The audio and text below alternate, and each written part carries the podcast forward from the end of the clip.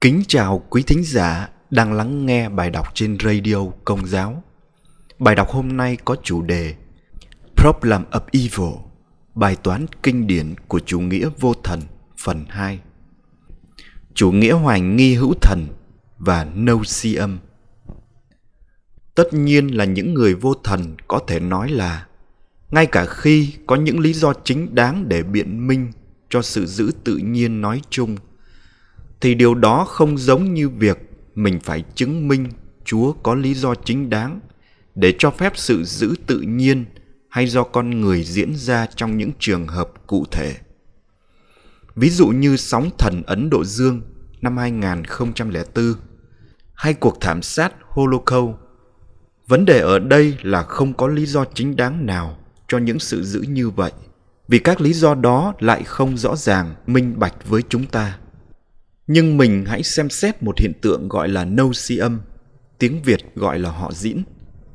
Một thuật ngữ được sử dụng bởi nhà triết học Kitô giáo Alvin Platinga. Nó chỉ về những loài côn trùng mà tuy chúng ta không thể nhìn thấy bằng mắt thường, nhưng lại cắn rất đau.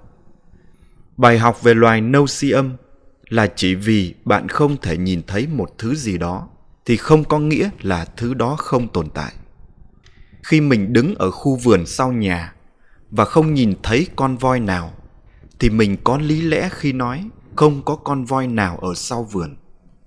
Nhưng nếu mình nói, tôi không nhìn thấy con kiến nào ở sau vườn, thì mình không có lý lẽ khi nói không có con kiến nào ở sau vườn. Có thể là có một con kiến ở sau vườn nhà mình đấy, nhưng vì chúng quá nhỏ nên mình không thể nhìn thấy nó khi nói đến những lý do chính đáng mà Chúa dùng để cho phép những sự giữ cụ thể tồn tại, thì chúng ta phải hỏi, những lý do đó có thể rõ ràng như một con voi hay là không thể nhìn thấy rõ ràng như con kiến?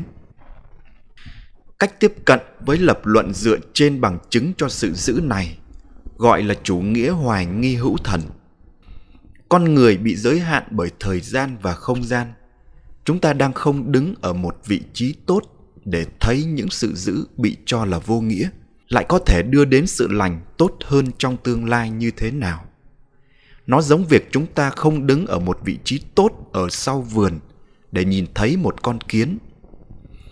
Số lượng những kết quả mà được tạo ra từ những biến cố bị xem là không quan trọng thì nó đơn thuần là vượt quá khả năng hiểu biết của chúng ta.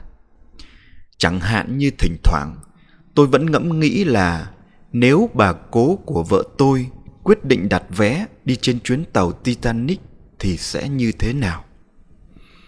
Thật đáng ngạc nhiên khi nghĩ đến những tác động đến tương lai. Chẳng hạn như việc con trai tôi được sinh ra sẽ khác đi dữ dội đến mức nào nếu bà cố thực hiện một lựa chọn nghe có vẻ giản đơn như vậy. Đây chỉ là một ví dụ nho nhỏ nhưng cũng đủ cho ta thấy sự giữ tồn tại ngày nay.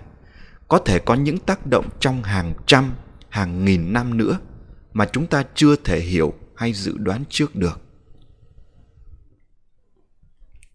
Tưởng tượng thôi, nếu vào năm 1911 ông phụ bếp Van der Bach bị trượt chân té và không thể lên tàu Late Travel như dự tính thì tình hình đất nước Việt Nam ngày nay sẽ phát triển như thế nào? Chỉ một sự kiện mô phỏng nho nhỏ là một phụ bếp bị ngã, nhưng những kết quả kéo theo thì có thể thật to lớn. Tóm lại, trong lập luận dựa trên bằng chứng cho sự giữ thì họ dựa vào việc người vô thần có thể chứng minh rằng rất khó có lý do chính đáng để biện minh cho những sự giữ nghiêm trọng nhưng con người chúng ta không đứng ở một vị trí đủ tốt để tiếp thu tri thức nên chúng ta chưa thể nhận biết được các lý do chính đáng đó do đó lập luận dựa trên bằng chứng cho sự giữ không thể bác bỏ sự tồn tại của thiên chúa lật ngược vấn đề cuối cùng người hữu thần có thể đảo ngược lập luận của Râu như sau. Mệnh đề một Nếu sự giữ vô ích tồn tại, thì Chúa không tồn tại. Mệnh đề hai Chúa có tồn tại. Kết luận, Sự giữ vô ích không tồn tại. bởi vì lập luận dựa trên bằng chứng cho sự giữ, chỉ cố gắng thể hiện rằng chúa khó có khả năng tồn tại, chứ không phải là không thể tồn tại nên để công bằng thì những bằng chứng cho sự tồn tại của chúa nên được đem ra bàn luận một bằng chứng quan trọng sẽ là các khái niệm về sự giữ khách quan, sự lành khách quan và luân lý khách quan để mà chúng ta có thể cho phép sự giữ xảy ra để đạt được sự tốt lành tốt hơn, hoặc để ngăn chặn một sự giữ mạnh hơn. Một lập luận luân lý thành công cho sự tồn tại của chúa có thể cho thấy rằng hệ thống luân lý mà lập luận dựa trên bằng chứng phụ thuộc vào thì chỉ hòa hợp trong hệ thống hữu thần. Cảm ơn quý thính giả đã lắng nghe các bài đọc trên radio Công giáo. Rất mong nhận được sự chia sẻ góp ý cho các bài đọc tại phần mô tả. Xin chào và hẹn gặp lại.